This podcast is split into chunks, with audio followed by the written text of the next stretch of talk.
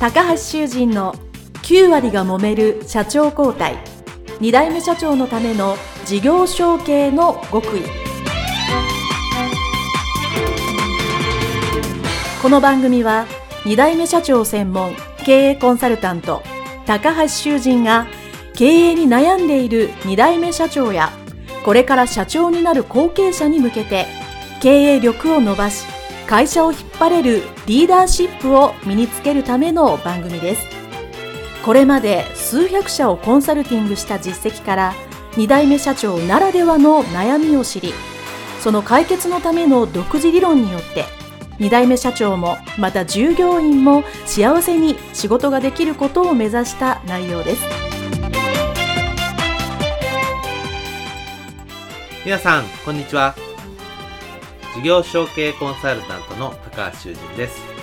本日は、薄倉建設株式会社代表取締役、薄倉雄一郎社長のインタビュー後編その1でございます。えー、録音の時にですね、後編が長くなりましたので、その1、その2ということで、2つに分けてお伝えをしたいと思います。後編その1に関しましては、薄倉社長がいざ社長になってすぐの内容についてお話しいただいておりますので、えー、事業承継直後がね、やはり一番悩ましい時期でございますので、えー、そこのあたりをですね、何をされたか、どういうふうに切り抜けてきたかということを、えー、お聞きいただきまして、えー、その後それを解説、プラスですね、前編から、えー、繋がっている内容もありますので、前編の回線もプラスしながら、えー、お話をしていきたいと思います。それではインタビューどうぞ。皆さん、こんにちは。事業承継コンサルタントの高橋修人です。本日は、薄倉建設株式会社代表取締役、薄倉雄一郎社長のですね、オフィスにお邪魔してのインタビュー後編でございます。薄倉社長よろしくお願いします。はい、よろしくお願いします。えー、前半ではですね、薄倉社長の後継者時代のお話をお聞きしまして、こう、かなり資格をたくさん取ってですね、あの、もう何ですか、こう、後継者として、舐められないようにというか、こう、頑張れというところを、えー、お聞かせいただきまして、まあ、今回はいろいろ、いよいよ社長になられてからの、えー、お話ということになりますので、よろしくお願いします。よろしくお願いします。はい。えー、前半でちらっとその社長になるきっかけというのをですね、えー、お聞きしたんですけども、まあ、お父様の体調のことも考えて、えー、早めに事業承継をしようということでされたんですけど、まあ、直接のきっかけみたいな、なんかこう、お父様社長、その当時社長と話されて、じゃあここにしようかみたいな話し合いで決まったんでしょうか？そうですね。あの、やっぱりそれはあったと思います。まあ、その来年のその、あの、えー、ただそこまで、しっかりと何かこう会社を頼むぞとかそういうようなことはなくですね。まあ、はい、やっぱりその体調が悪かったっていうのが、で、やっぱりまあ、その周りの意見もあったんでしょうね。ある程度早いうちに、まだ元気なうちに承継して、まあ、あの支えるっていうような部分があったので、まあ、簡単にそれはあったんですあの、前回話したように、まあ、一番は、あの、弟の問題。うん。だからもうそれ覚悟で、本当に、別にその、まあ、こう言ってはなんですけど、はい。自分が外に出て、一回外に出るのもいいなとも思ってたんですね、正直。うんあの、工務店でね、立派な、しっかりやってる工務店っていうのはもう当時からまあやっぱり知ってましたし、まあそういう会社になりたいなって思ってたんですけども、まあなかなかそういうね、あの、勉強する機会とか外に出る機会もなかったので、はい。まあですから、まあもし弟の件が、件で、えー、親父と意見が食い違ったら、もう本当にやめてもいいかなっていう気はいました、正直。はい。まあなのでそれはまあ、理解、理解というか分かったということで、なったわけですけれども、うん、まあ、あんまり事業承継っていう、その、なんかポイントがあるというよりも、正直、うちの親父はまあ会長職になったので、はい。まあ、や名ばかりの社長みたいなところは最初あったと思います。はい、最初。えー、そうです。はい、で、で、2011年に、あの、まあ、うち2月決算なんですけれども、はい、2月の末で、うんえー、まあ、その期が終わって、まあ、3月からっていうふうになったんですけれども、うん、はい。まあ、あの、まあ、小さいながらもですね、あの、少し、まあ、場所を借りて、まあ、社長就任式みたいなものをおーいいですね。やろうかっていうようなこともあったんですが、まあ、ご存知の通り、あの、311が、その、事業承継をしたその後に、はい。すすぐですよね、2すぐに月、あ3月ですね。ですね。で、まあ、ありまして、まあ、世の中、まあ、本当に今、自粛ムードで、まあ、もちろん、はい、そういった、あの、お祝い事じゃないですけども、そういったものは全部、なしで、はい。ええ。で、はい。まあ私自身もそんなね、あの、就任式ってそんなね、あの行々しくやる、やりたくもなかったんでう、んうん。まあただ今までのやっぱり親父の付き合いとかそういった部分もあるんでしょうから、まあやりたかったんでしょうけど。基本は僕もね、いろんなところでやった方がいいですよね。うんで、まあ、ちなみに僕もやったんですけど、なぜやったかっていうと、あの別に社外の人に知らせるっていうのはそうだったんですけど、どちらかというと社内向けでしたね。ああ、なるほど、ね。今日から社長だぞとうんいうためにやったので、まあ基本的にやった方がいいと思いますが、はいまああの、そういう状況だとね、なかなかそういうのもできなかったと。はい。で、2011年、まあそういった中で、ええ。まああのやっぱりその、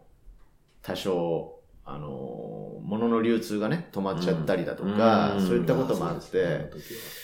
あのモデルハウスもあったんですけど、モデルハウスに電気がついてるだけで、あの、無駄な電気、あの、つけとくんじゃないって、わざわざ文句を言われ。まあね、その当時はやっぱりもうね、街中がもうネオン消して、そういった、あの、自粛ムードでしたから。はい、はい。うわ、厳しいな。えーだまあね、あの、その震災で何かっていうダメージはなかったですけど、まあでもダメージっていうか、やっぱりその、ね、工事もとりあえずもうちょっと様子見ようか、みたいなこともあったので、あの、まあただ、そあの仕事がね、忙しいうんその実務としては忙しくない分、うん。やっぱり少しずついろんなやりたいことを、うん。まあ、あの、手つけてったっていうかですね。はい。例えばもう本当に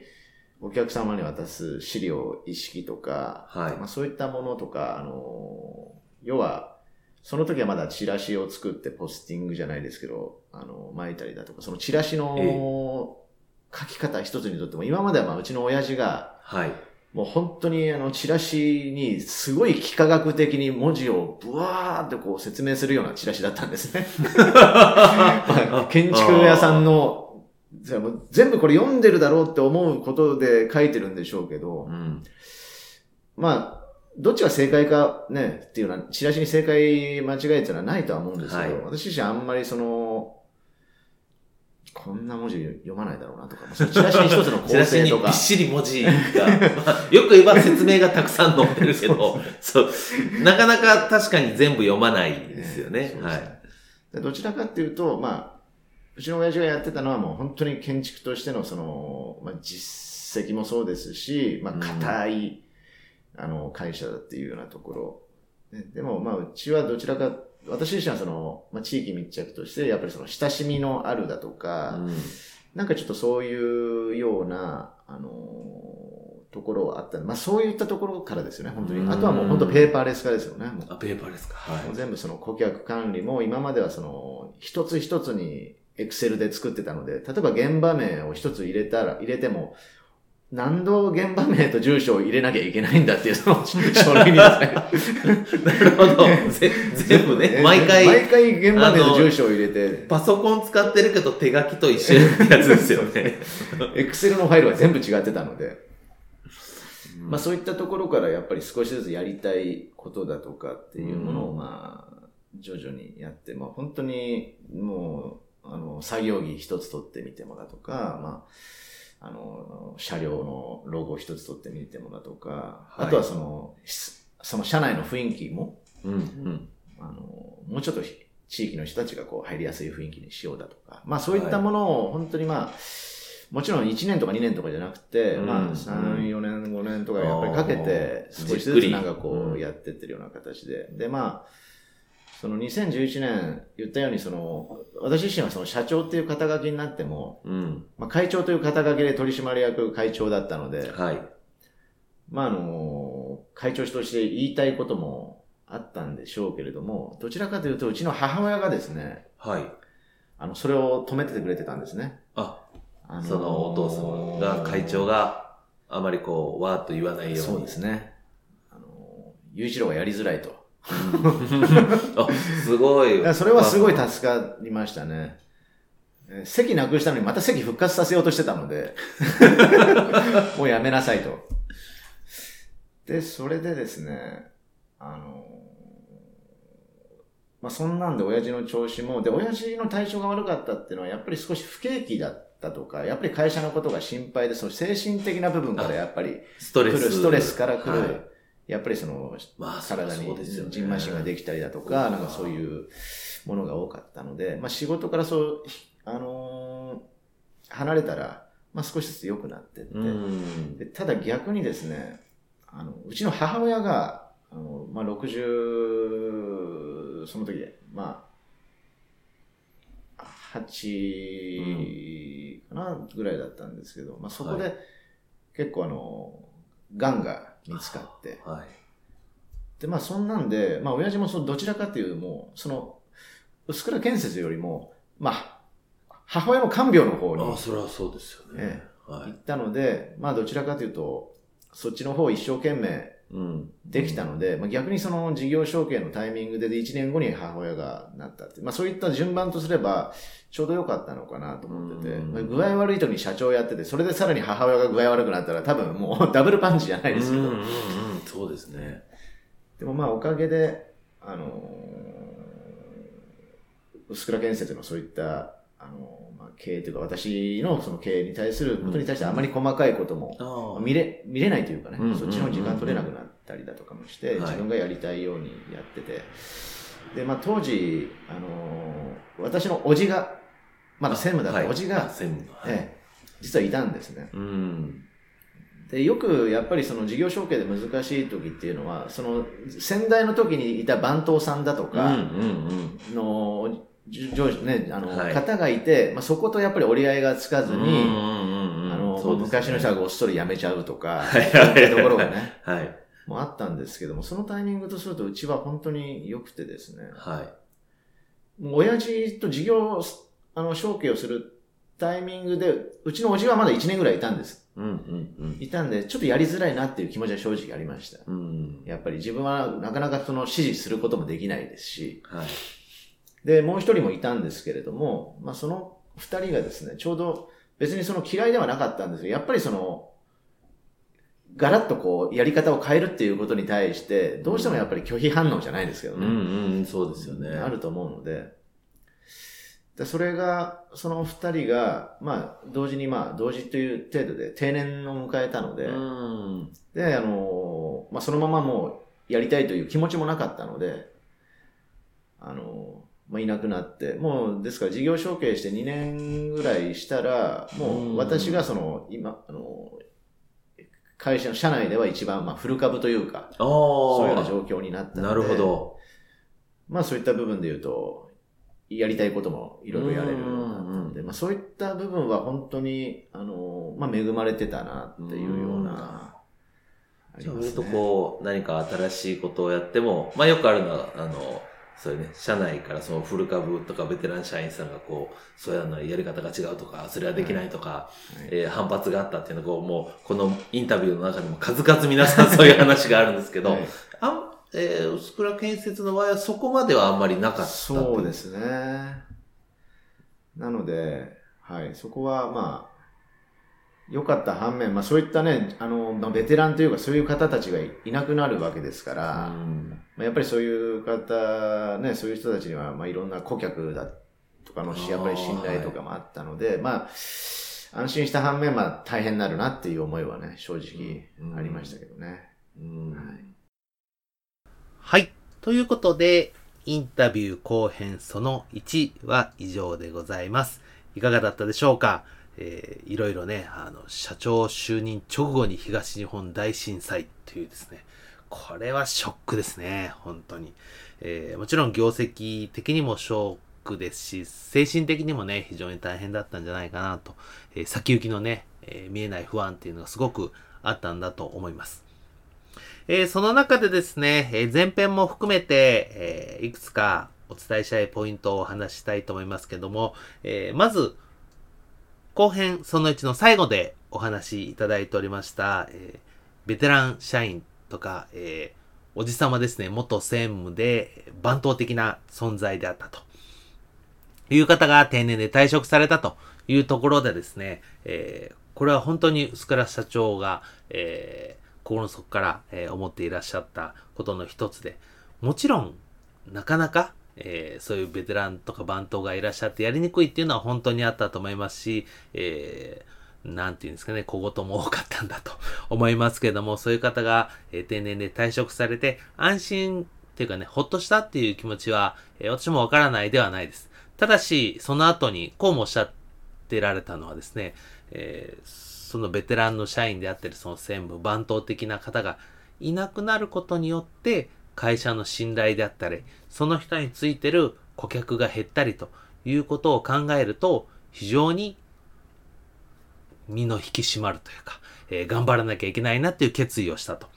いうふうにおっしゃっていただいたと思います。これは事業承継をする経験をした方はみんな感じてることだと思うんですよね。やはり、あの、やっぱり自分のやりたいようにできない、そういうまあブレーキをかけるというか、えー、少しね、言っていただける方っていうのは、うるさい存在ではあるんですけども、その方がやっていただいてる内容っていうのも多いので、それがなくなることに対して責任を感じる。これ本当自由と責任、まさに、えその両方ですね、感じる話題だと思いますので、ぜひ皆様もですね、え、後継者、もしくはそういうね、え、ベテランの方がいらっしゃる場合はですね、その両方をぜひ自分の中に強く問いかけていただきたいかと思います。そして前編、そして後編の最初について、この薄倉社長のインタビューで私が最も伝えたいことの一つがですね、社長になるにおいて、ご兄弟が社内にいるときどういう風にするかというのがですね、一つ本当にいいケースだと思っています。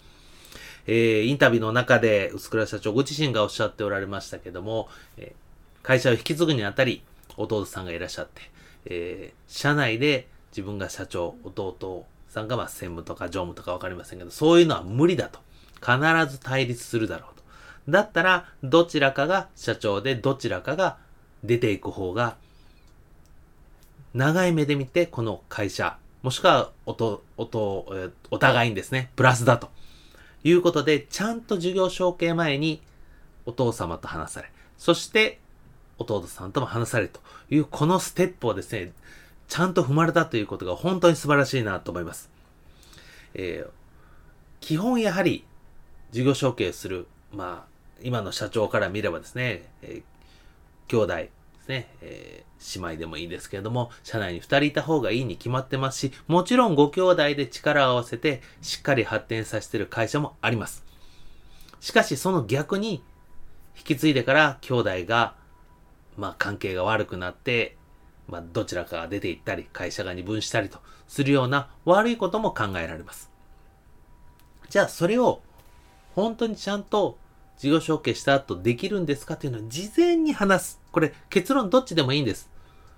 会社を、じゃあ、兄弟で分けるっていう選択肢も、これも私も事業承継の中で何個かあります。地域によるのが、この工務店であったら、え今まさに薄倉社長が得られたり、販売する方と、え施工、加工する方ですね、に分けたり。ですね。いろんなパターンがあります。でもそれをちゃんと事業承継する前に話したということが重要なんです。ここをうやむやにしてはいけないというですね、本当にいい事例だと思いますので、えー、事業承継をね、今からされる方でご兄弟がいらっしゃる方はですね、ここは、えー、逃げずに、ね、しっかり自分とそして親族の未来、ね、ご兄弟とかお父様と一緒、そ家族の未来のためにも、落ち着いて冷静に感情的ではなく、えー、どうすればみんな幸せになるかなというのをですね、よくよく話していただきたいと思います。これはおそらく、薄倉社長が自分が事業承継する一番の当事者だという、すごく責任感があったから話されたんだと思います。はい。というですね、えー、2つのポイントを、え、お話ししましてですね、後編その1の、え、解説とさせていただきたいと思います。それでは、えー、ここで失礼したいと思います。ありがとうございました。失礼します。